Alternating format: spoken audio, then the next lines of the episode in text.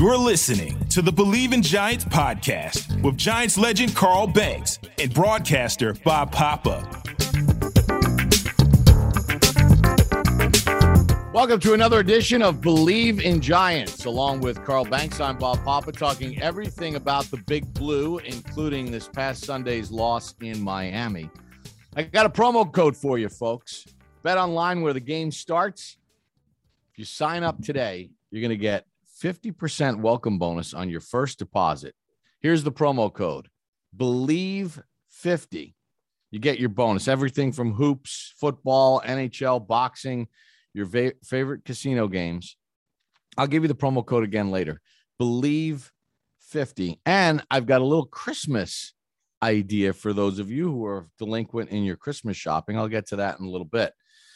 Carl, what a reset.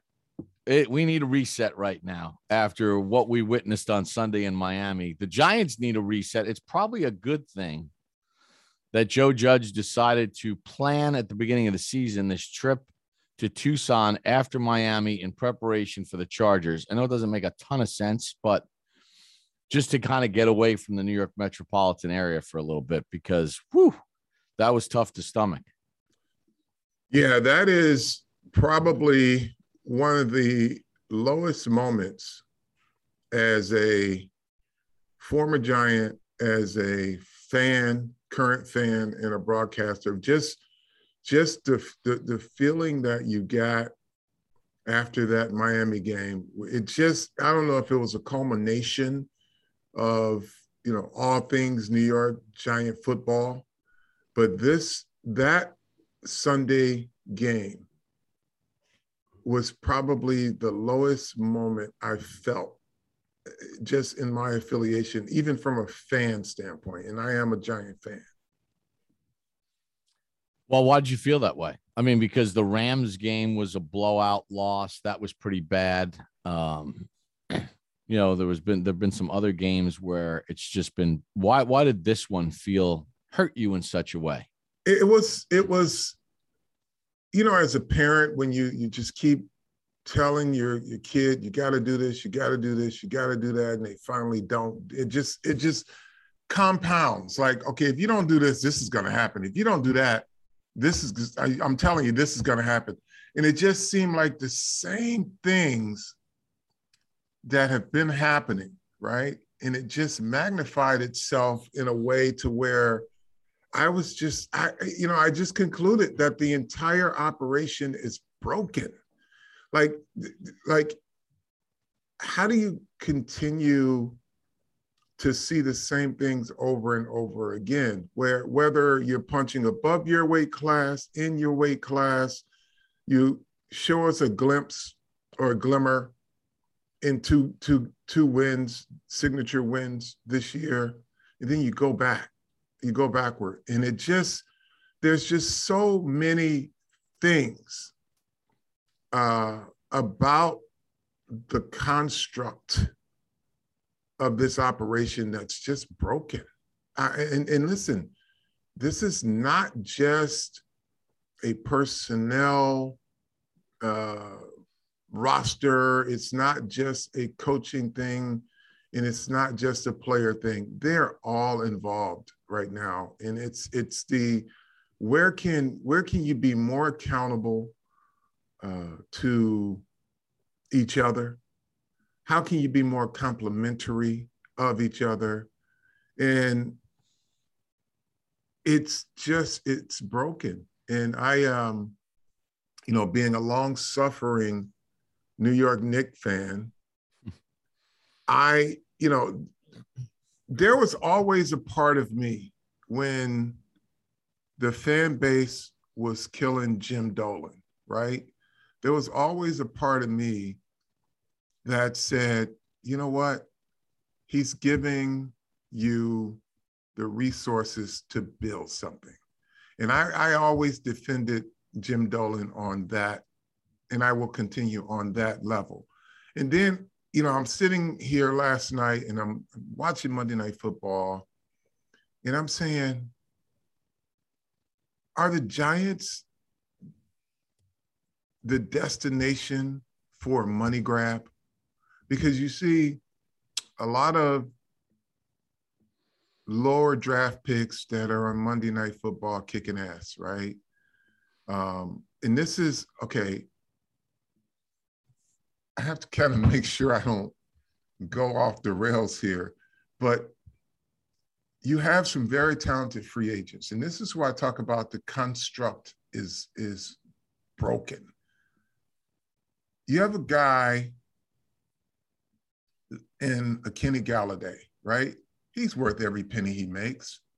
He's not here to take advantage of the Giants, but it feels that way because he's not been involved in the offense the way he was brought in to be involved. Like he was a top receiver, yards after catch, all kinds of categorical stuff that would benefit this broken offense.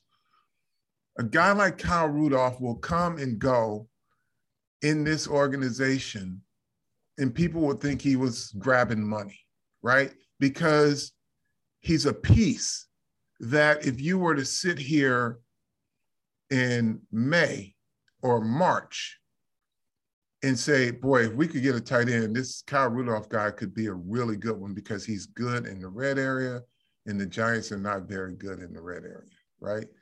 Mm-hmm. Um, but these are two guys that are making money for nothing.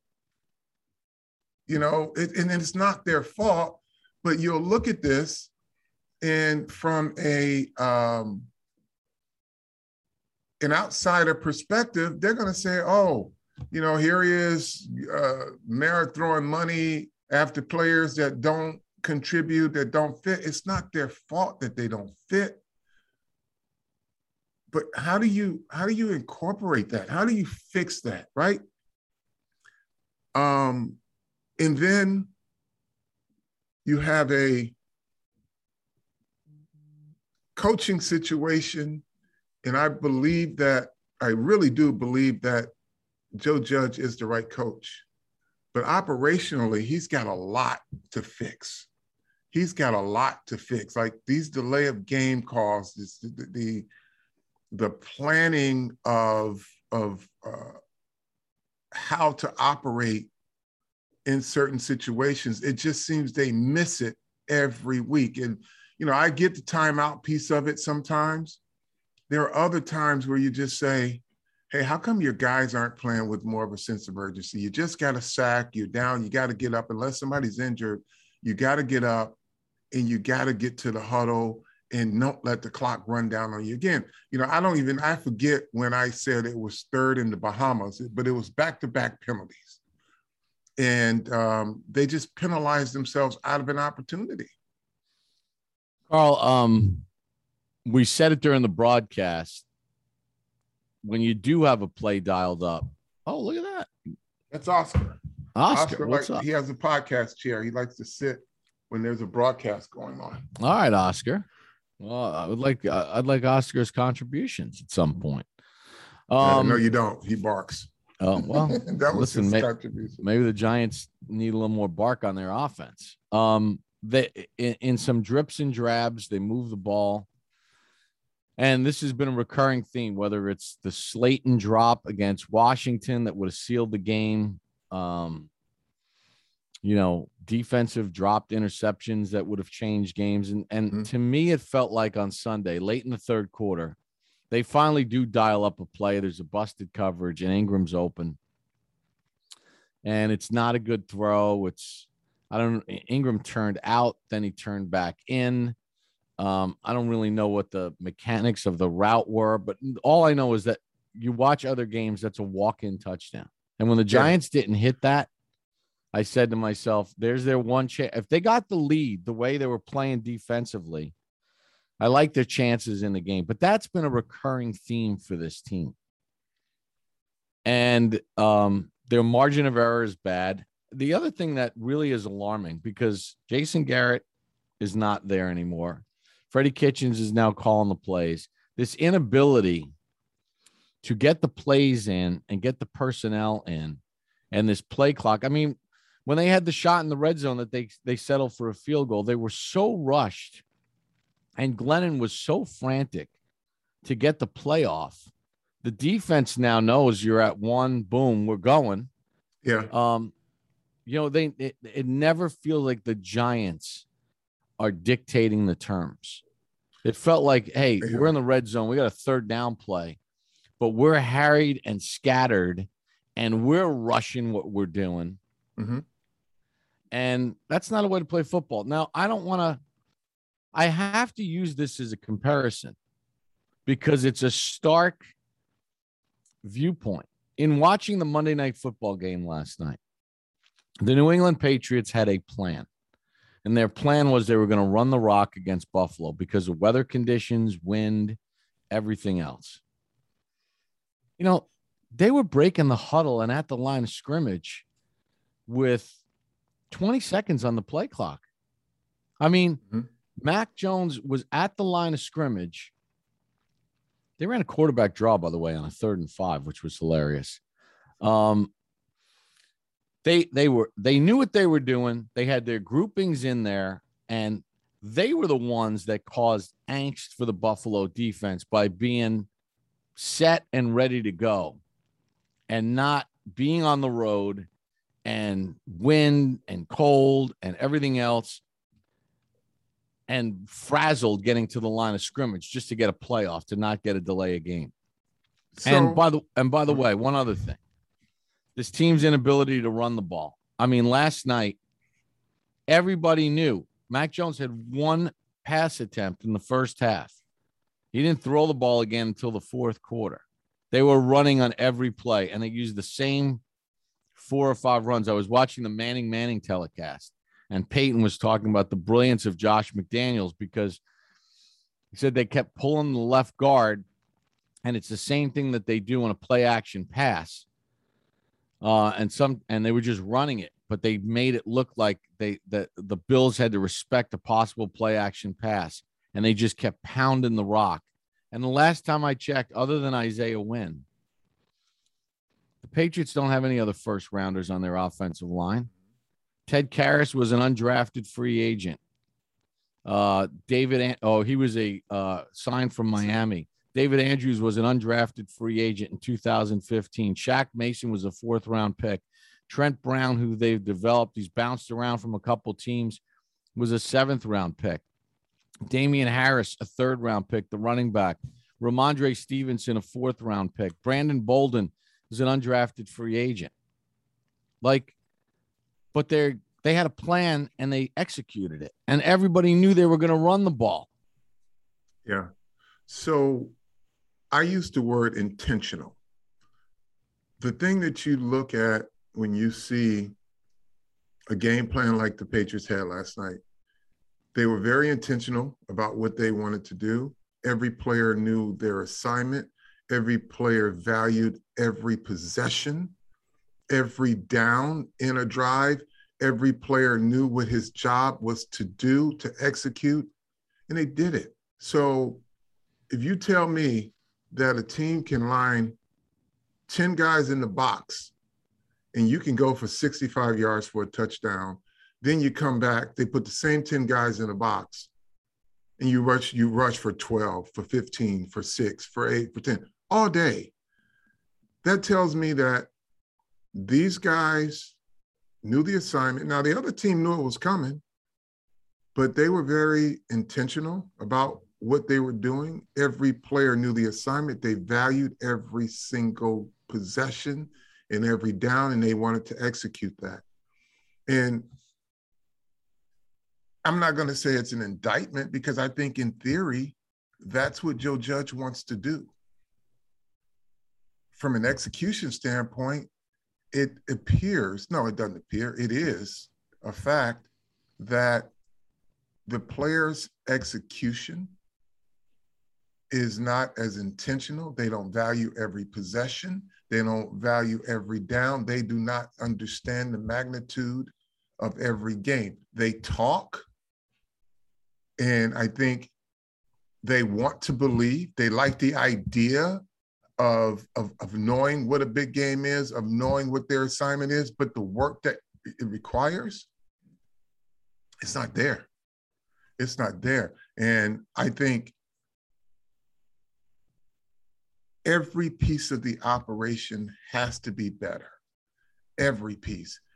Because, like you said, when you dial up the perfect play and there's an imperfect ball thrown and the receiver is trying to locate the ball where you get the mismatch you want pre-snap clearly he just lays it out there and let the guy walk in for the touchdown or let's take for instance the first completion of the game in the um, the patriots game right wasn't an easy catch no was not an easy catch but he said this is my assignment I got to get this first down for us.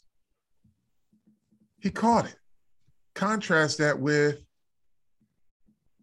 giant wide receiver Darius Slayton. He's got a few of them that he's dropped that are in his hands, but there are a few of them that you have to make that are difficult that he doesn't come up with. Now, I'm not talking about the interception. That was just a great play by um, the Dolphins, but I'm just talking about the aggregate of his performances this year, just the inconsistencies. You cannot be inconsistent. You know why Marshall Faulk is in the Hall of Fame? Because he is reliable, he is consistent. When they need a play and they throw him the ball, he catches it. He doesn't take, he didn't take a series for granted. Now, I'm not going to tell you he was perfect, but you know, the go to guy, when you find the right matchup, he catches those. Saquon Barkley, I believe that he has high expectations for himself. I think we all do. Um, I believe in his ability, but you got to catch those balls. Every possession and I would say this to him in person as a friend. Bro, you got to catch that. I know you ain't trying to drop it. I know you didn't try to miss it, but this is where the great ones do. And you are a guy who we want to consider great, and you're a guy who want to be considered amongst the greats. Make the catch, get the first down, keep the drive alive. These are important plays for you. These are the plays that make your offense look broken. Right. I mean, they they have a nice drive. They hit a third and 10 to Engram. They have a nice drive going. They have the ball in the fringe red area. I think it was at the 21 of Miami. And, you know, they run him on a little in cut. And that's even if he gets tackled on the spot, it's five or six on first down and you're mm-hmm. on schedule. And, you know, Glennon zipped it in there and he dropped it. I mean, yeah, the guy there was decent coverage and all that. Other, you got to catch it. You dropped you it. Just, you can't drop it. But that's what distinguishes high performing running backs, great running backs, and those who are consistent but have a great skill set. You know, I, I know. Go ahead. I'm sorry. No, no. Finish your thought. I know Saquon has high expectations for himself. I know he expects to be great. I know he's pissed that he dropped it, but you can't, right? Those are the ones you got to make. Those are the ones that will lift your team and keep a drive alive. And this will give your opponent one more thing to worry about because, oh, shucks, this guy's catching balls. We don't have a matchup for him. So now you got to put a better player on him, which is going to open up another guy. It opens up your offense, but your best players have to be relied upon, especially when you're down personnel. You don't have every, when your best players take the field and they dial you up, you got to come through. You got to be the guy to keep the drive alive. You know, I was thinking about it. The last time we were in Miami, was 2015. And uh, that 2015 Giants team, statistically, historically, whatever, Lee, was the worst defense in the history of the franchise. The Giants set some kind of NFL record that year for most games lost with the lead with two minutes to go. They also uh, they had the most losses with less than a minute to go with the lead that year. I mean, it was Coughlin's last year. He was coaching out of his profile because he was taking chances that he had to take because he no faith in their defense. I mean, they had leads in so many games late. And I remember that night because and I'm and I'm not listen, I got to put this in context. I'm not I'm not lamenting a trade.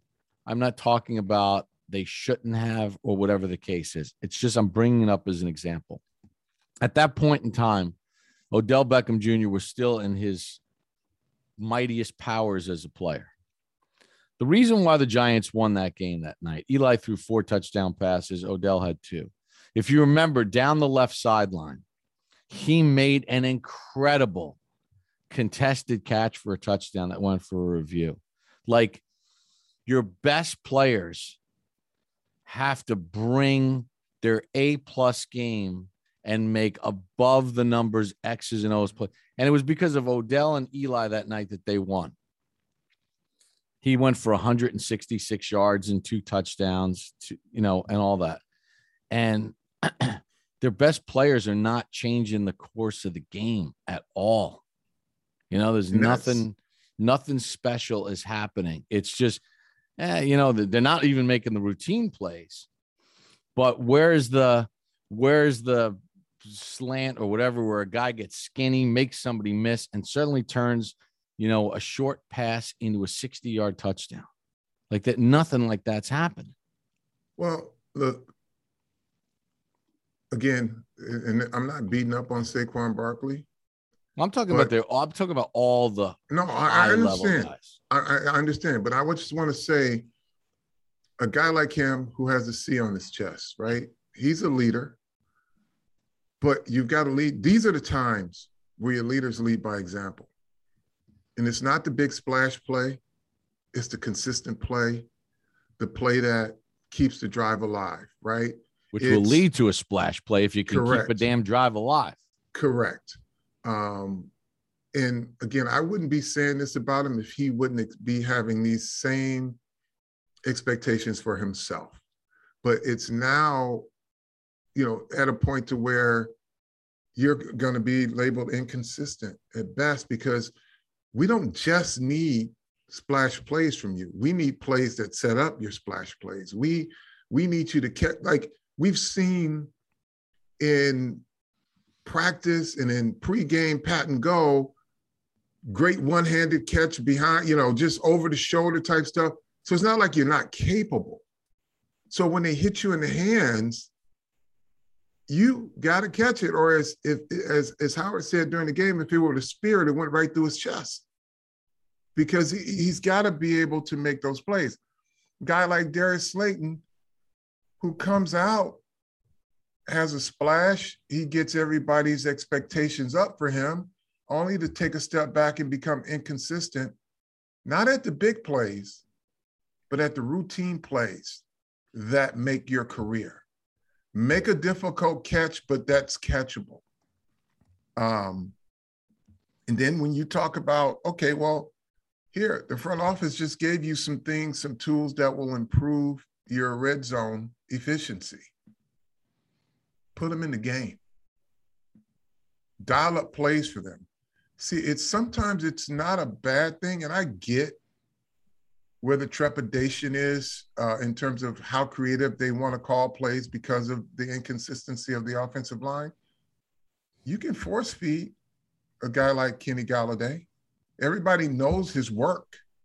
He's not new to the league. He's been catching contested balls for a long time.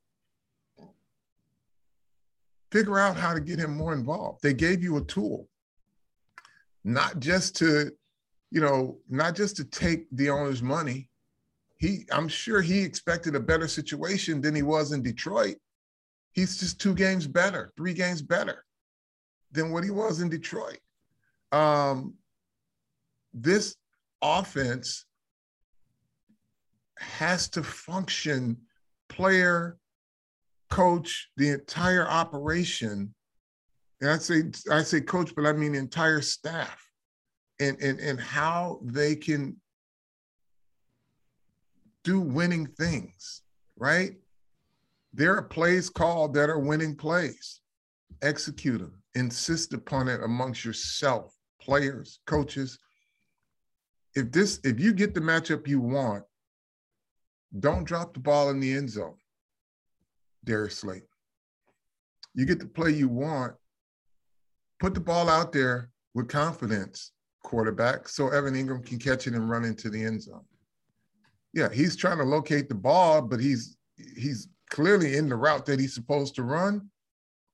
Couldn't find the ball, right? And then when he does, he's contorted. Was it a makeable play? Maybe. Was it a touchdown prior to a bad pass or a questionable pass?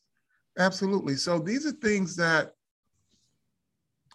have just kind of grown on me in a in, in in the worst way. As a as someone that's been around the organization. And these are all you know regardless of what you think of the personnel it's not the best in the league.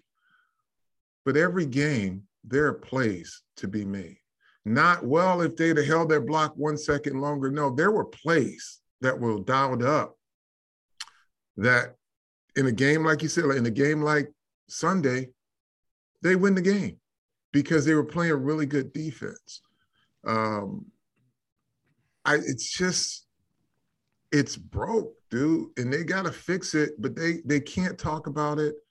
Um, you know, I I admire the head coach for trying to stay positive uh, publicly for his team and saying he saw good things, but you know, we see what we see, just like he does. I know he's saying something different behind closed doors, but it's probably you know you don't have to kill your team in front of reporters. But the, the obvious answer to some of this stuff is hey we got to get better. I, I don't want to sit here and put you know lipstick on a pig we got to do things much better and if that was all you had to say in the press conference and went back to work that's fine take the arrows or people saying you're ducking questions but i think that would sum it up I ain't putting lipstick on a pig. We got to be better. Yeah, that. I mean, I know he tried to be positive, but that probably wouldn't have been the better tact. Quite honestly, is just say from me on down, not acceptable what we did, and we got to be better. Yeah. you know, I, there was a stat that came out yesterday that I saw that was alarming because this end of the half stuff, you know, we talk about the Giants defense, and I thought they did a good job. I thought they played well enough to win the game. Of course, you know, in, in typical Giants fashion, uh, which feels like over these last eight years, you know, when they needed to get a stop though at the end, you know, you give up a couple third downs. Now, Tua made a great play to Parker, who made a great catch on the sideline. Um, for one of the first third down conversion. Yep. Um, and then Gesicki beat, I think it was Logan Ryan for the other one, and then the game was over. But this end of the half stuff, man. I mean, do you realize in the last two minutes of the first half, and I think this stats courtesy of ESPN, the Giants have been outscored 52 to nothing mm. in the final two minutes of the first half. Now, Tae Crowder made a heck of a play against Philadelphia. But let's not lose sight of the fact that the Eagles drove the ball down the field in the last two minutes of the first half. And then, you know, the Miami, who did really not a lot offensively, they go down end of the first half, get the touchdown, and suddenly you're down, you're down by what's the problem with this? That's one that um, Coach Graham is trying to figure out. He's he's very aware of the statistic. Um, I think part of their profile um, defensively is just, you know, he's he's been more selective about when he gets aggressive, just based on what he has available to him. But you know, it's it's hoping that they could play good football in the red zone. Uh, they are a decent, better than decent red zone team, um, but they're giving up points and your team is not scoring points which is an issue too. Like you can you can play a little complimentary football but yeah i think that's something that they've got to continue to work to get to get fixed. Well, yeah, there's two there's two alarming parts to this. It's the fact that teams have been able to score against the Giants at the end of these halves and and take a score into the locker room. The 52 points, that's a lot. You've only mm-hmm. played what, 12 games? Um, but the other alarming number is the zero on the Giants end of it. You know, it's one thing to give up 52, it'd be another thing if you had 21. It's 52 to zero. Well, that's again, that's part of this this funk, uh, this fog that that hangs over this this organization is that the indictment of not being able to score with available talent in a league where you can stumble into 20 points in a game and everything looks so difficult for this this team. And you got to figure something out. You can't be this bad um, when you have you just, if, if when all else fails force feed the guy who can make a play for you right? Um, put your best players on the field. And even if the other team knows it they're still going to have trouble dealing with him. But when he's not on the field in situations, you make it easy. So they're in Arizona. You know, I think we, and um, listen, we're in the stadium, we're watching the game in person. Mike Glennon had some serious zip on the ball. Now, our mm-hmm. buddy Howard Cross was reported after the game that Glennon was going into the concussion protocol. But our buddy Howard Cross, who was on the sideline during the game, noticed uh, during the broadcast, he kept saying, you know, Glennon's kind of like limping around. He's clenching his fist. Howard was like, he he hurt something, maybe his back or whatever. There was a noticeable difference in the ball that Glennon was throwing mm. as the game wore on. I mean, you know, he's got a live arm. I mean, he's yeah, he's a guy that's he had Ross on a crossing pattern, and he just basically threw one in the dirt. Yeah, wide open. So who knows what's going to happen as far as what that potential injury was that they, you know, he's in the concussion protocol. So you got Jake Fromm this week. We'll get into a preview later in the week. But I mean, what what what do we tell the Giants? Because we're feeling the same thing the Giant fan feels right now this unbelievable line. I, I have a, you know, I have one wish. My one wish is can we please, when a play is called and it's run and it loses, it gains, it gets a nominal gain, can we figure out a way to get the next play in and the personnel package in so that we're not dancing with zero on the play clock on every damn snap. Yeah. Um, I agree. Uh, what do you tell fans? What is my wish?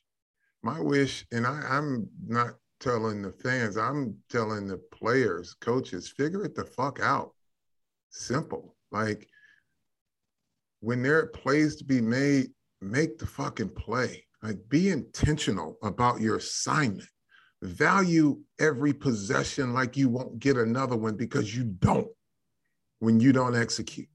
Right. So just know the assignment. It's not, it's, you know, a lot of this stuff is already predetermined for you just to execute. You got a quarterback on a roll rollout to a throwback, and your pulling guard just literally whiffs on a guy coming from the backside, and they pulled him over there just to seal it. And that's probably when your quarterback gets hurt. Figure it the fuck out. Like, know the assignment, value every possession. Your best players must lead by example. Offensively, best players lead by example offensively, put your best players in the game and give them an opportunity to impact it. But more importantly, value every possession. Yeah, and and and make up your mind, right? I mean, look, personnel coming on and off the field, plays coming in, play clock dripping down, breaking the huddle at 14 or, or getting in the huddle at 14 on the play clock. It was a bunch of times. And you and I mentioned on the broadcast. Mm-hmm. From a coaching standpoint, offensive coordinator, head coach, position coaches, whatever, just they got to have, they got to be more there has to be something that's more decisive so that they get a play in and they have the right personnel in so we're not in this we're not in the situation. The other thing is carl with six minutes to go in the game down two scores you mentioned like sense of urgency. They're like huddling up. They're jogging to the line. Plays over. Jogging back. They're huddling like are you kidding me? Yeah i, I listen again it's their their their sense of urgency, the the lack of intentionality is is baffling. I they have and listen, I think they go over everything in theory because I think uh, this coach came from that structure. So he knows it they probably talk about it. They probably even practice it. But on game day, who's your sideline police? Who's the guy who's making sure every personnel group is together? And those are your assistant coaches, by the way. Your assistant coaches say he, they get personnel groups ready as the ball's moving down the field. There's a coach screaming at players that may be drifting somewhere, sipping Gatorade, saying, You get ready. We got to get ready to go. And that play is ready to go in. So, again, the entire operation has to be better. Uh, you know what could be better? A really cool Christmas gift. Not a dull Christmas gift, but someone that something that pops. Lightbox lab grown diamonds. That's a gift idea, and it's bright. Cutting edge technology, innovative techniques. Crack the science of sparkle. Create the highest quality lab grown diamonds you can find at a light price $800 per carat. They have the same chemical makeup of natural diamonds, but they're grown in a lab. You can get all the different colors you want blush pink, beautiful blue, classic white. Lab grown light box diamonds, the perfect gift. If you can't come up with an idea, so how do you do it? Go to lightboxjewelry.com, add sparkle to your holiday shopping. That's lightboxjewelry.com. Lightbox diamonds, never a dull moment. You got anything else to get off your chest here? No, um, just figure it the fuck out, man. I'm I'm imploring your best players to be great, but be great at little things. Be great at little things, you know, that that grounder to second base, put the glove on the ground, get the ball, throw it to first base. You know, get it's it's the yeah, get the out. That's all. We we just, you know, when they throw you one, be great at the little things because they set up the big things for you. And just a reminder for all of our fans out there um, get in on Bet Online. It's where the game starts. I'll give you the promo code one more time if you want 50% welcome bonus on your first deposit. It's Believe 50 to get that bonus. Bet Online remains your number one spot for all basketball, football, casino games, and everything else, boxing Check it out at Bet Online. Believe 50. All right, Carl, as we always end. Tell a friend to tell a friend. Hey, listen, fans, hang in there, man. We're feeling your pain. We feel the same thing you do. Everybody feels it. Ownership yeah. feels it. Everybody in the organization's feeling the same thing you are. And they want to see it get right. Look, it's going to be a tough task this year. We'll do our Chargers preview uh, later in the week. Um, but look, teams have won games with backup quarterbacks. I mean, so that's not an excuse either. The bottom there will be a path to victory. Always is a path to victory. Yeah. There's always a path. There was a path to victory with Mike Glennon at quarterback this past Sunday. Yeah. yeah. Just, just catch the, the, ball. Make the plays. Seal, make a tackle. Yeah. Make the tackle. Be good on in the half situations. All right, we'll That's be back it. later in the week Uh, we'll get you all set for the Giants and Chargers. Tell a friend to tell a friend for the great Carl Banks. I'm Bob Papa. Thanks for joining us. Bleav in Giants.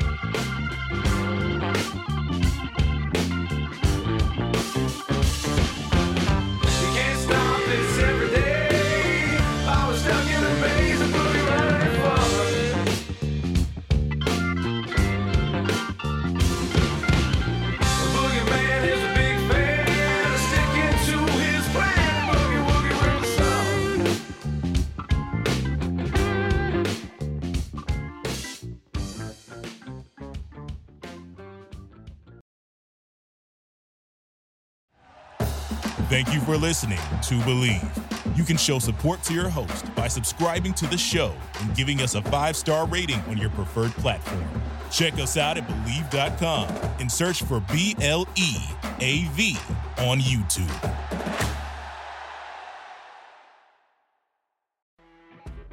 You know, when you're listening to a true crime story that has an unbelievable plot twist that makes you stop in your tracks? That's what our podcast, People Are the Worst, brings you with each episode. I'm Rachel. And I'm Rebecca. We're identical twins who love true crime cases that make you say, didn't see that coming, and we hate the people responsible for them. Listen to People Are the Worst now on Apple, Spotify, or wherever you get your podcasts.